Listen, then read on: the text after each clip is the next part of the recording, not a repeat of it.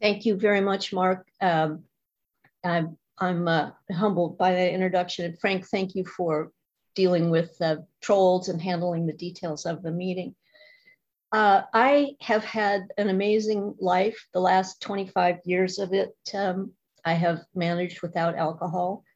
But if you'd asked me when I was a kid growing up in a small classic Midwestern town, if I would have expected to have met George Bush and Barack Obama, if I thought I might introduce Hillary Clinton and Barack Obama on national TV before a debate, um, if I thought that I would spend two years in bed, too depressed to even bother getting up, uh, I wouldn't have believed any of it. But it's um, it's been my life so far, and I'm grateful for it. Uh, when I work with sponsees, in going back, um, the, the theory is that you cannot drive the car by looking in the rearview mirror, but you also can't drive if you have a dumpster load of junk hanging off the bumper. So it's uh, an exercise in both clearing the way for the future and in getting the stuff out of that dumpster that's attached to the bumper. And unfortunately for me and probably almost everybody else, I keep throwing stuff in there as I go along. So um, it's not just clean it out once and done. I think probably uh, part of my story is a little different in that I was um, an alcoholic who managed to drink fairly responsibly for a long time. I was one of the few people around who knew when to switch to water on a night at the bar dancing so that I wouldn't be hungover. And usually, when I say that in AA meetings, people just scratch their heads in, in disbelief. Um, but of course, that didn't last, which is why I am here. I also like responsees to look at the patterns, the things that are the triggers to drinking, and not just to drinking, but to uh, a life that's lived in a, a less than optimal way, because the program is not a program just about stopping drinking. It's a program about learning how to live. Uh, and that I continue to do on a daily basis. But uh, for me, one of the one of the driving issues has been um, being, I would call it, underestimated. Uh, I, as I said, I grew up in a fairly small Midwestern town, just kind of really normal 50s, one working parent, one stay-at-home mom kind of um, kind of thing. But I was smaller than everybody else in my class. I I went. If that lasted a long time, I have a brother five years younger. When he was 18 and I was 23, we went to a bar together. Uh, I got carded and he didn't. So that's how much younger I looked than everyone. And it was a problem because everybody treated me as, uh, as though I were much younger than I were. And so that was, it was just a source of anxiety. And I was one of the smartest kids in the class. So I was getting treated like I was nine when I was um, 13. I didn't I didn't have any unusual anything going on in my childhood. Very loving parents and grandparents, although um, a father who I would later learn was an alcoholic and a mother who had depression. But as a kid, you just don't see those kinds of things unless it's really severe. Uh, I do remember my brother's kindergarten teacher calling home because his show and tell was my dad didn't go to work today. He had martini poisoning, so he stayed home. And that was really the first uh, clue that I had. Uh, but then I didn't think anything was wrong about martini poisoning. And I was used to going to the liquor store with my dad to get um, half gallons in cases because he was he became an executive at uh, uh an auto related company and we had international guests all the time and lots of very 50s and 60s, lots of cocktail parties. I had my first drink, uh, I poured my first drink to myself at a political fundraiser, which is ironic given how the rest of my life turned out, for a very conservative, undoubtedly very religious candidate, just happened to be next door neighbors. It was cold duck, it's horrible stuff. I poured three glasses for whoever was coming up to the table and one glass for myself because I didn't have a clue what was going to happen. And of course, the result was not uh, not what I wanted. I wound up in bed throwing up and The difference between normal people and alcoholics is that when we have that kind of a result from drinking, it doesn't stop us from going back to drink again. Uh, if I ate melon and it didn't agree with me, I wouldn't eat melon again. That just would be the end of it. But um, alcohol know, such a grip on me that it didn't matter what happened. I went back for the next, the next, the next time. So my story is not just about alcohol, but also about a lot of other kinds of obsessive uh, behavior. I was anorexic, bulimic. Uh, I can get addicted to almost anything uh, or overdo it. It's just the way I was built. Um, and before I started uh, really getting out of control with drinking, I had my first experiences with depression. Um, and I think at the time it was really not recognized. I was probably 18, 19, which is a common time for it to begin. And I just couldn't, I couldn't function. But nobody around me saw it. Uh, on the other hand, I started smoking at age 13 and nobody saw that either. I look back and I wonder how, you know, how could that happen? I must have smelled like tobacco smoke when I came in in high school, uh, my solution to not fitting in was to find the group of the, the hoodlums and go hang out with them and smoke cigarettes before school, and then go into school and get straight A's. So I was a, a straight A hoodlum, and as long as I was um, getting straight A's, working part time, nobody noticed. So a lot of things happened that really I wish somebody had stepped in uh, I don't know how my parents bought the story about why there was a half a gallon of scotch wedged under the driver's seat of the car that I had borrowed.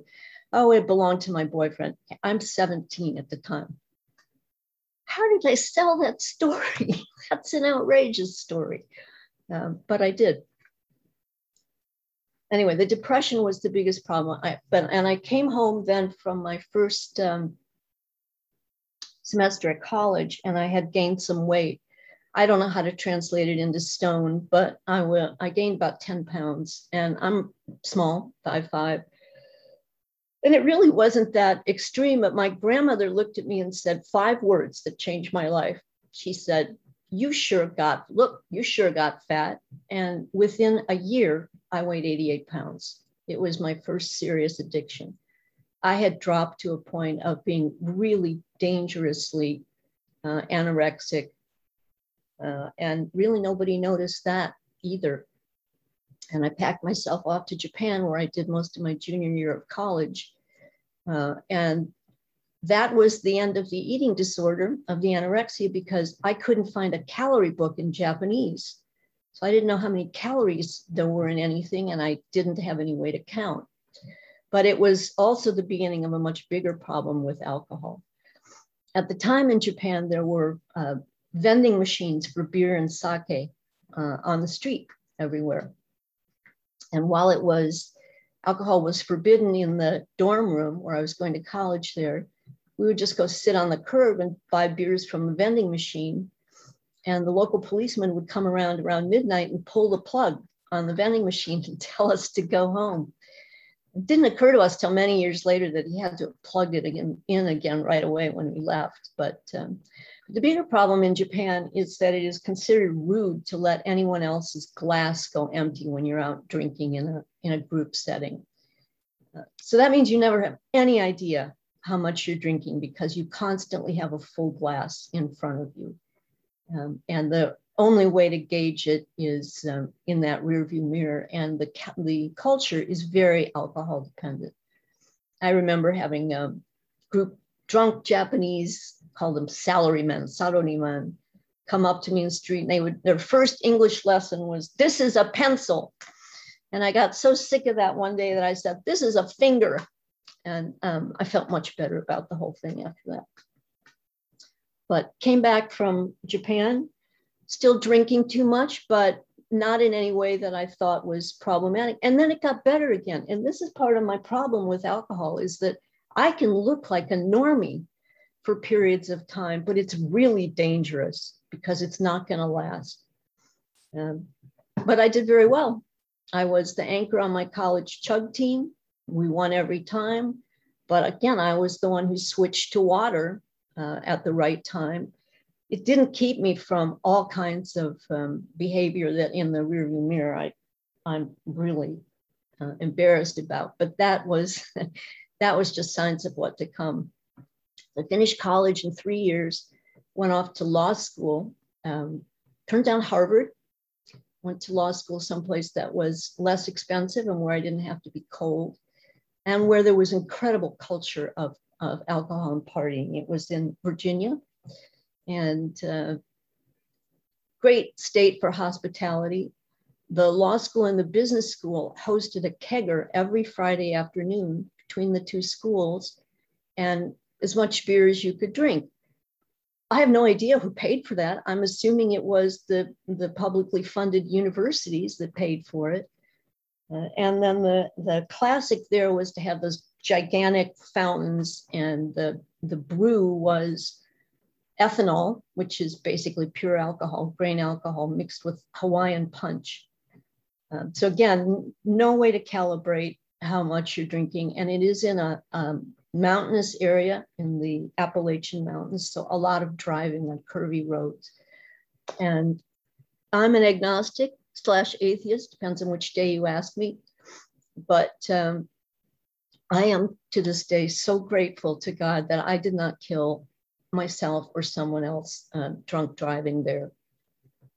And the partying really got out of control. This is the start of my uh, finding rich friends who could fund my alcohol and um, cocaine habits. And one of my dearest friends in alcohol's family owned a shipping line and the Mount Gay Barbados rum distillery.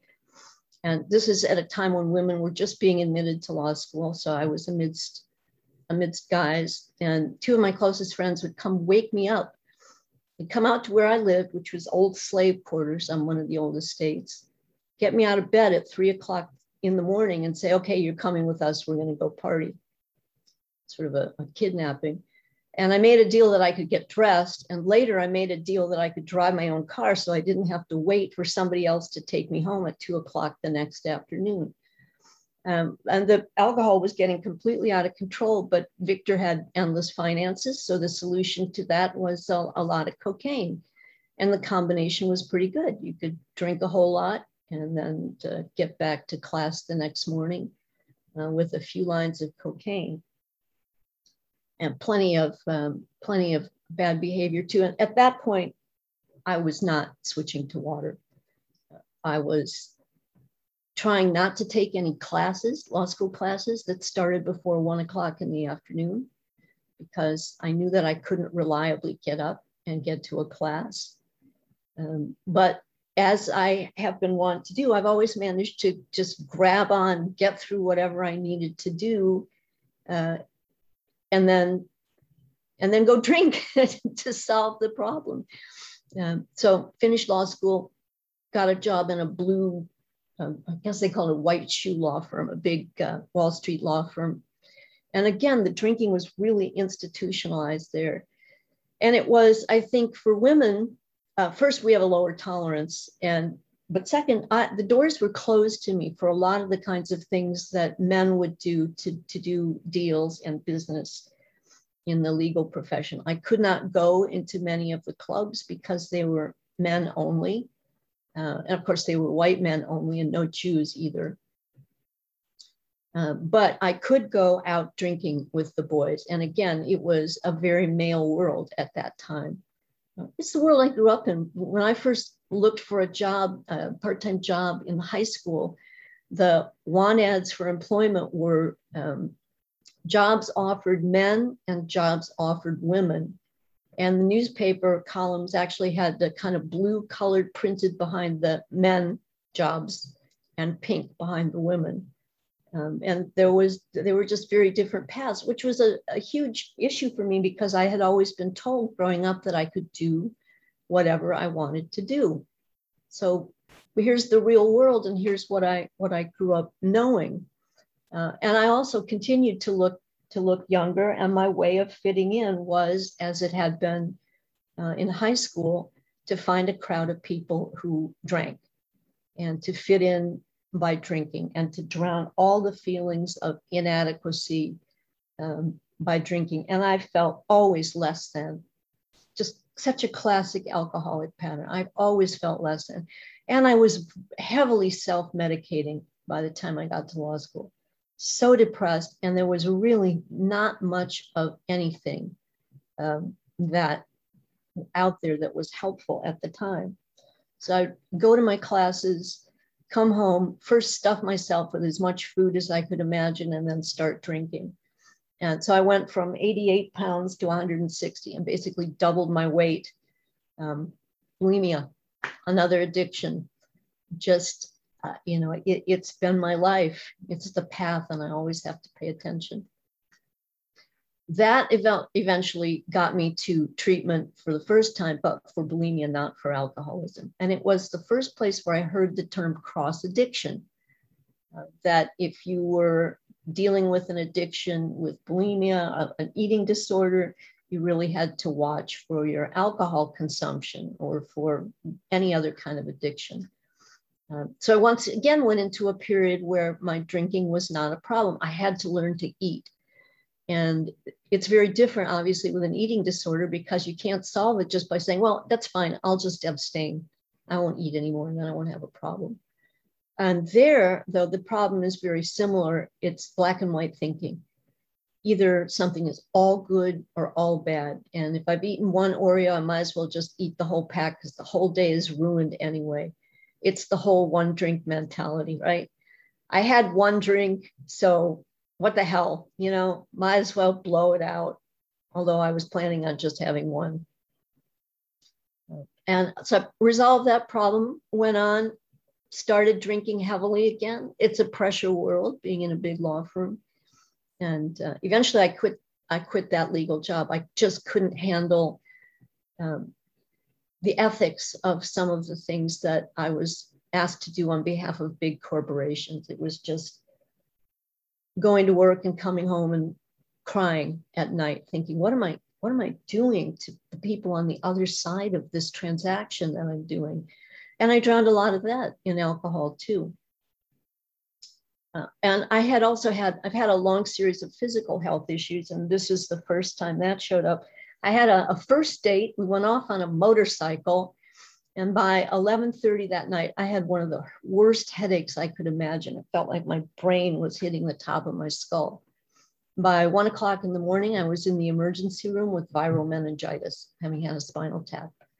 And uh, nice guy, he stayed there until three o'clock in the morning when I was settled in a room, and we we dated for a long time after that. But I was I was in isolation. So if you're thinking about the COVID vaccination, I can tell you that being in the in the isolation ward in a hospital uh, is no fun. I could have one person come in at a time twice a day with full, you know, garb, bunny suits, and all of that. Uh, and I so I, I was fortunate, came out of that with no brain damage, which can often happen, uh, and didn't and had quit drinking during that period. So again, I had a period where I was not drinking, but not because I had planned it. But I very quickly after that went into a problem, a place where I was just really in trouble. I moved to Washington, D.C. to practice law there. Had a lovely house on the Potomac overlooking the CIA. I would look at that building and thinking, you know, I wonder if they're watching me over here but my moment of, and again, just an incredible amount of drinking. I had a drive home. Uh, there was an alcohol, wine and cheese party at the firm every Friday afternoon, but I kept having to refill the wine bottle throughout the week because I couldn't just leave it in the refrigerator. It, it sang to me at the end of the day. And I would wait until everybody else went home, finish all that bottle of Gallo Hearty Burgundy or whatever it was that was cheap and then have to sneak in an, another bottle sometime during the week. Lather, rinse, repeat. Uh, but it was the Christmas day when I found myself passed out on the floor at two o'clock in the afternoon.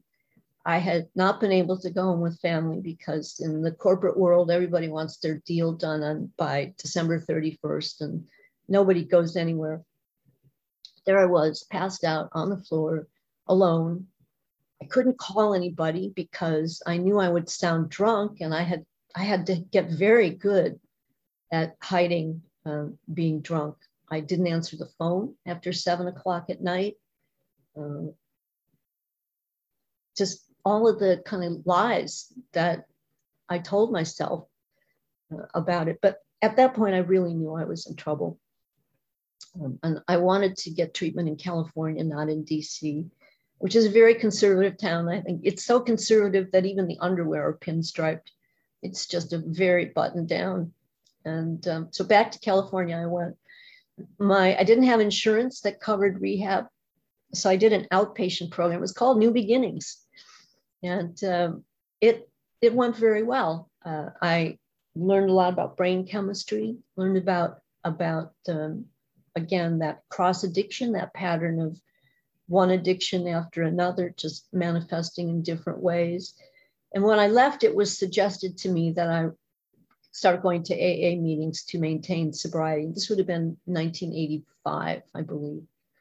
I went to an AA meeting and there was this big 12 step poster on the wall and it had God all over it.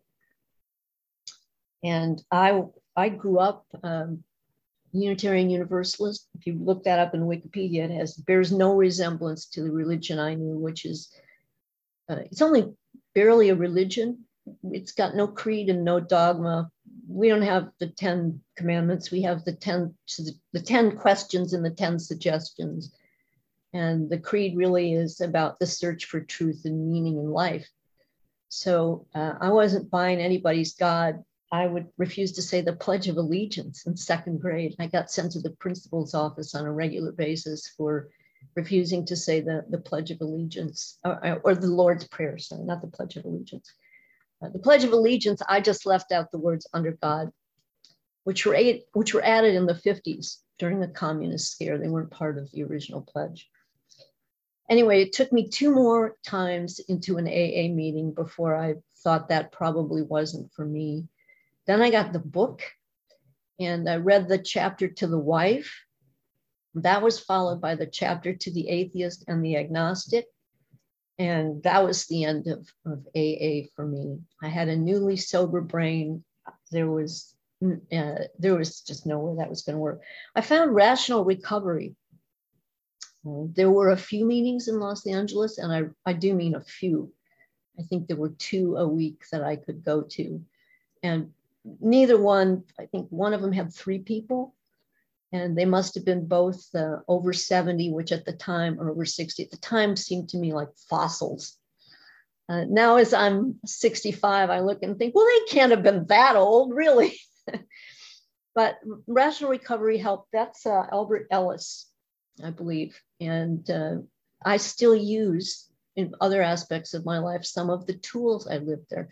Rational recovery and SMART I actually don't remember which is which, but it's it is a much more analytical way about looking at treatment. You look at the urges as a beast, something that's driving you uh, to do behavior that you know is not good for you, and just things like, can I wait five more minutes to have a drink? Can I wait another half an hour? Can I wait 10 minutes? I did not have a support group, and that is one of the things that uh, I've found in AA that I just didn't have. Nonetheless, I maintained my sobriety, didn't have any problem. I went through another episode of severe illness. I had chronic fatigue syndrome. I ran a fever of 100 to 101 for a year. I could not walk up four steps by three o'clock in the afternoon. I couldn't take care of myself. I was on disability. I had no idea um, what was going to happen to me. I thought I might live the rest of my life that way. But fortunately, um, I recovered. I'm one of the 30%, 33% who recover fully and don't have any, uh, any after effects. But again, that was the period when I quit drinking. I had enough brain fuzz as it was. I don't think I would have been able to carry a bottle of wine up the stairs. Uh, but I, as I recovered from that, I couldn't go back to work full time. I didn't know if I'd be able to manage it. And I started doing volunteer work in my local community. for something called Neighborhood Watch, which is sort of we look out for each other in the neighborhood, and then onto um, issues like homelessness and the environment. Um, I live in Venice, California, very close to the ocean, so a lot of environmental issues. Uh, and as I started getting involved in the community, uh, which ultimately became my path uh, in the rest of my life, I started going drinking with friends. I had been told by a therapist that, well, you know, you didn't really have much of a pattern of true alcoholism. You know, you had that one period when things were out of control, but people like you can uh, probably safely drink again on a social basis, should be fine. Um, so, all right, you know, I, I just got a get out of jail free card. I can drink like a normal person again. And I did that for several years. Uh, even had a trip to Ireland, probably around 1990, um, sitting drinking in one of the pubs with my then husband. So watching all these people just pour alcohol down the trap, and I asked the bartender, "Don't you have a problem with drink driving, drunk driving?" He said, "Well, no, the the average, you know, the average chap just has three pints and a couple of shots. Get in my little car, drive down a, a road that has a stone fence on one side and a ditch on the other side and a, and a herd of sheep coming down the middle and thinking, great, three pints and two shots. Um, so, you know, again, drinking normally at that point, but doing a lot more environmental work and went back to practicing law doing that and eventually got involved in local politics, helped with a couple of campaigns. And I really loved it. My definition of spirituality at this point is finding something bigger than myself to serve. Uh, there are a lot of ways to do that. If you're a parent, having children and taking care of them is something bigger than yourself. But for me, it became politics. And I ran for a seat in the California legislature in 1992. Uh, my opponent was a fundamentalist Christian. Just so many wonderful ironies in my life. And uh, the Los Angeles Times, right before the election, did a story on all the money from the fundamentalist Christians that was pouring into the races. Uh, and I wound up winning a seat in the legislature as a Democrat that had been held by Republicans for 40 years. Uh, and what that was a place that was where I learned that you can do incredible things if you don't know you can't. Um, and so that was, uh, but that was something I never had expected to do. Um, I had only run for anything one time before, actually twice. Once getting my butt handed to me at a student council election, and then uh, an, another campaign where somebody drew a, a mustache on my poster, and I thought, that's it. I'm never running for anything again. Uh, but I got to Sacramento, state capital. I had only even been there once in my life. I had no idea what I was doing. And I have a clear rec- recollection of walking into the Democratic caucus and having a woman named Marguerite Archie Hudson say, Watch out because whatever you did to cope before you got here, you will do more of. If you overeat, you're going to find yourself really packing on the pounds. Uh, if you do drugs, you're going to find that you're smoking, you know, smoking a lot of dope or doing a lot of coke. If you drink, you're going to find you drink a lot. And that was definitely true. And it's uh, another one of those places where the whole culture is just steeped in alcohol. There's a famous watering hole near the Capitol that uh, where a lot of the deals were made. You, you, you really needed you know, the drinking was where the deals got made. There's a, a, famous deal called the napkin deal, signed by the doctors, the trial lawyers, and the, the big tobacco companies.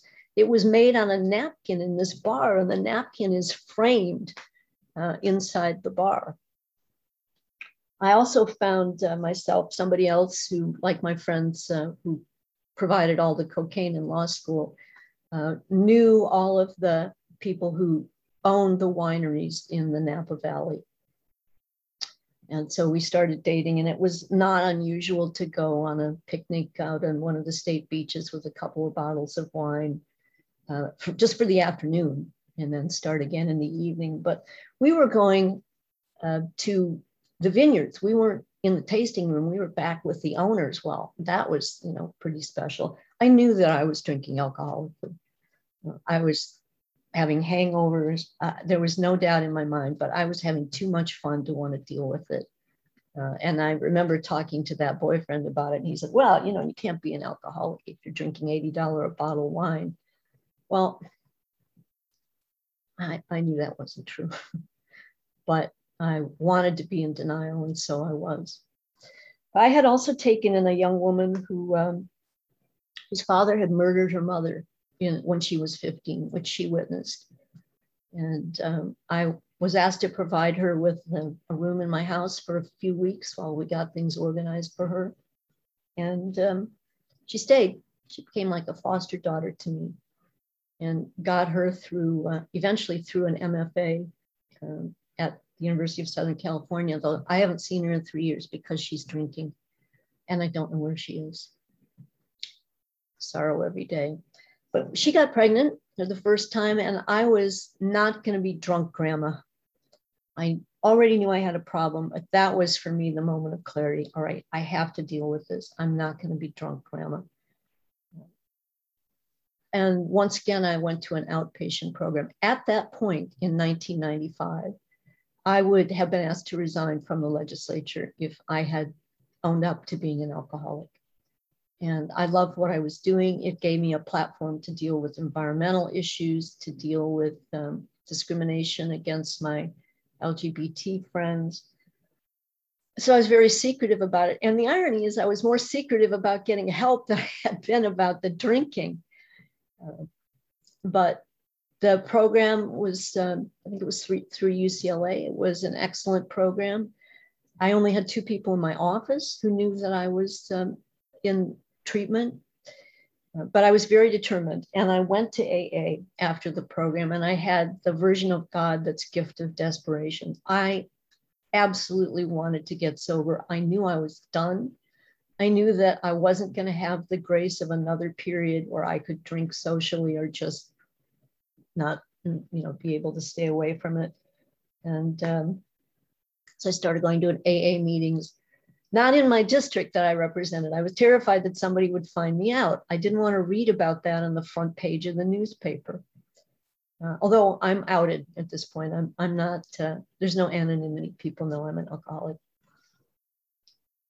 So I, I uh, found a group where I was lucky. Uh, I had people who took me aside and said, you know, don't worry about the God stuff. Just anything that's not you will, will suffice. But I spent a lot of time worrying about it because of, of all the God stuff. I picked up the big book one more time, read that chapter to the atheist and agnostic again, and parked the book and didn't pick it up again for probably 20 years.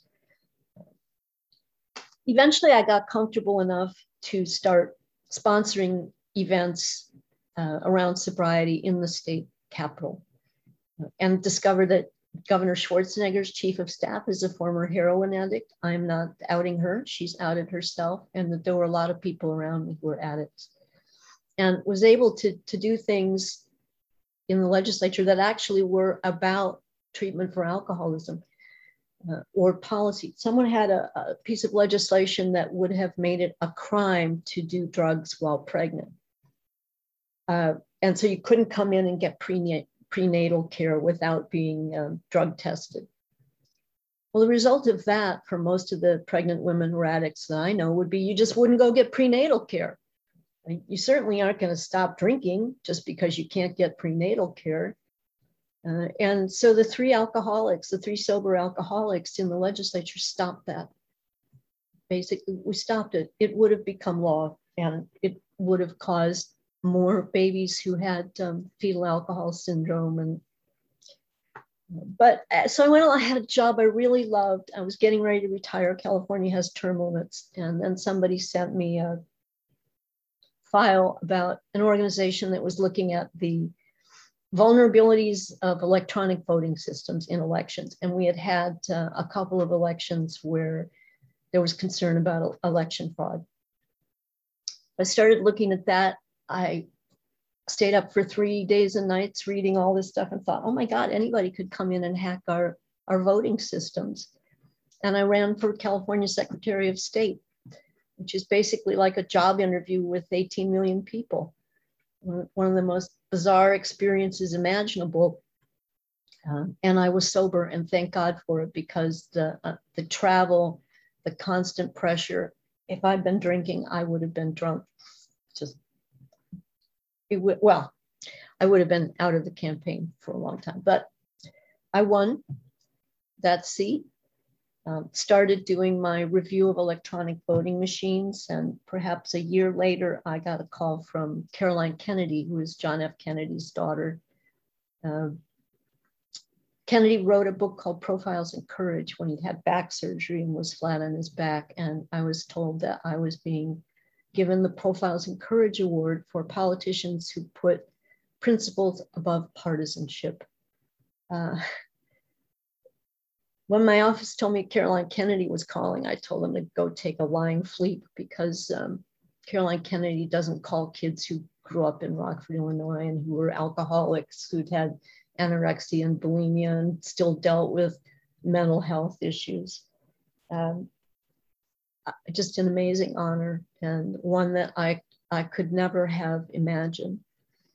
But uh, during around the same time, I started. Um, I was speaking to a lot of high school and college groups, particularly girls, and it, I didn't realize until later that it was my 12 step because I was always asked to talk a little bit about my path to becoming Secretary of State. And I always talked about having anorexia, having bulimia, having had to deal with alcoholism and depression. Um, and I basically wanted to give those students um, a license to acknowledge if they had an issue and permission to ask for help because asking for help has always been one of the hardest things I have to I hate asking for help. I'll try changing a tire for myself and jump up and down on the damn tire iron for a half an hour before I before I let somebody bigger than me come help me get the uh, the lug nuts off. And the moment from my political career that I will remember the most is not the day I introduced Barack Obama and uh, Obama and Clinton on the uh, on a national debate stage. It was the day that a girl came up to me after a talk in tears, just senior in high school. She said, um, I have an eating disorder and I have never told anyone in the world.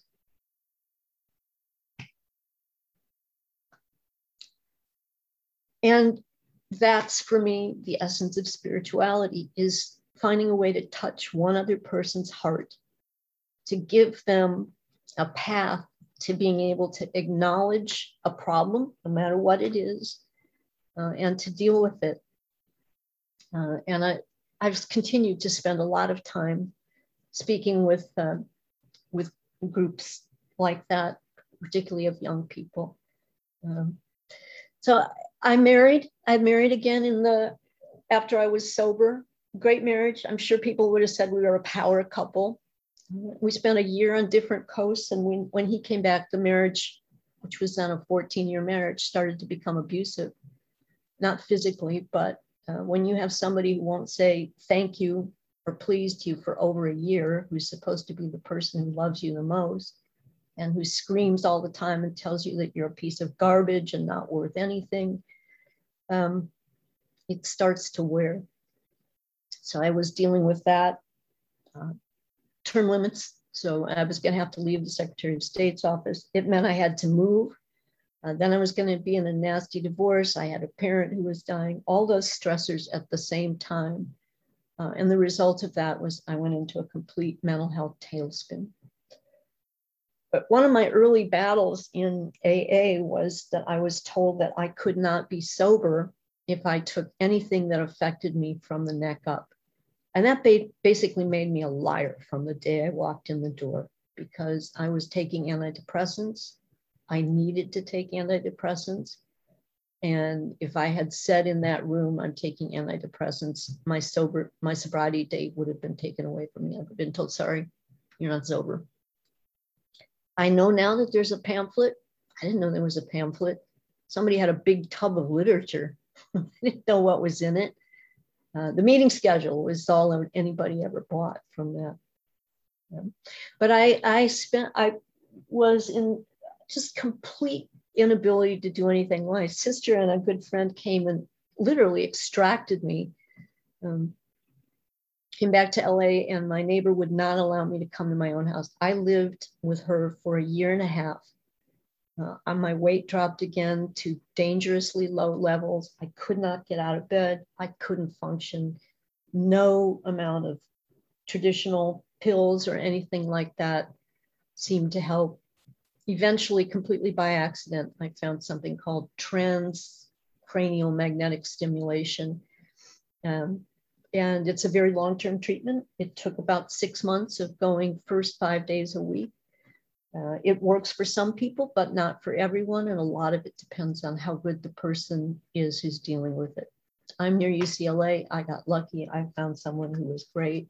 I got my life back.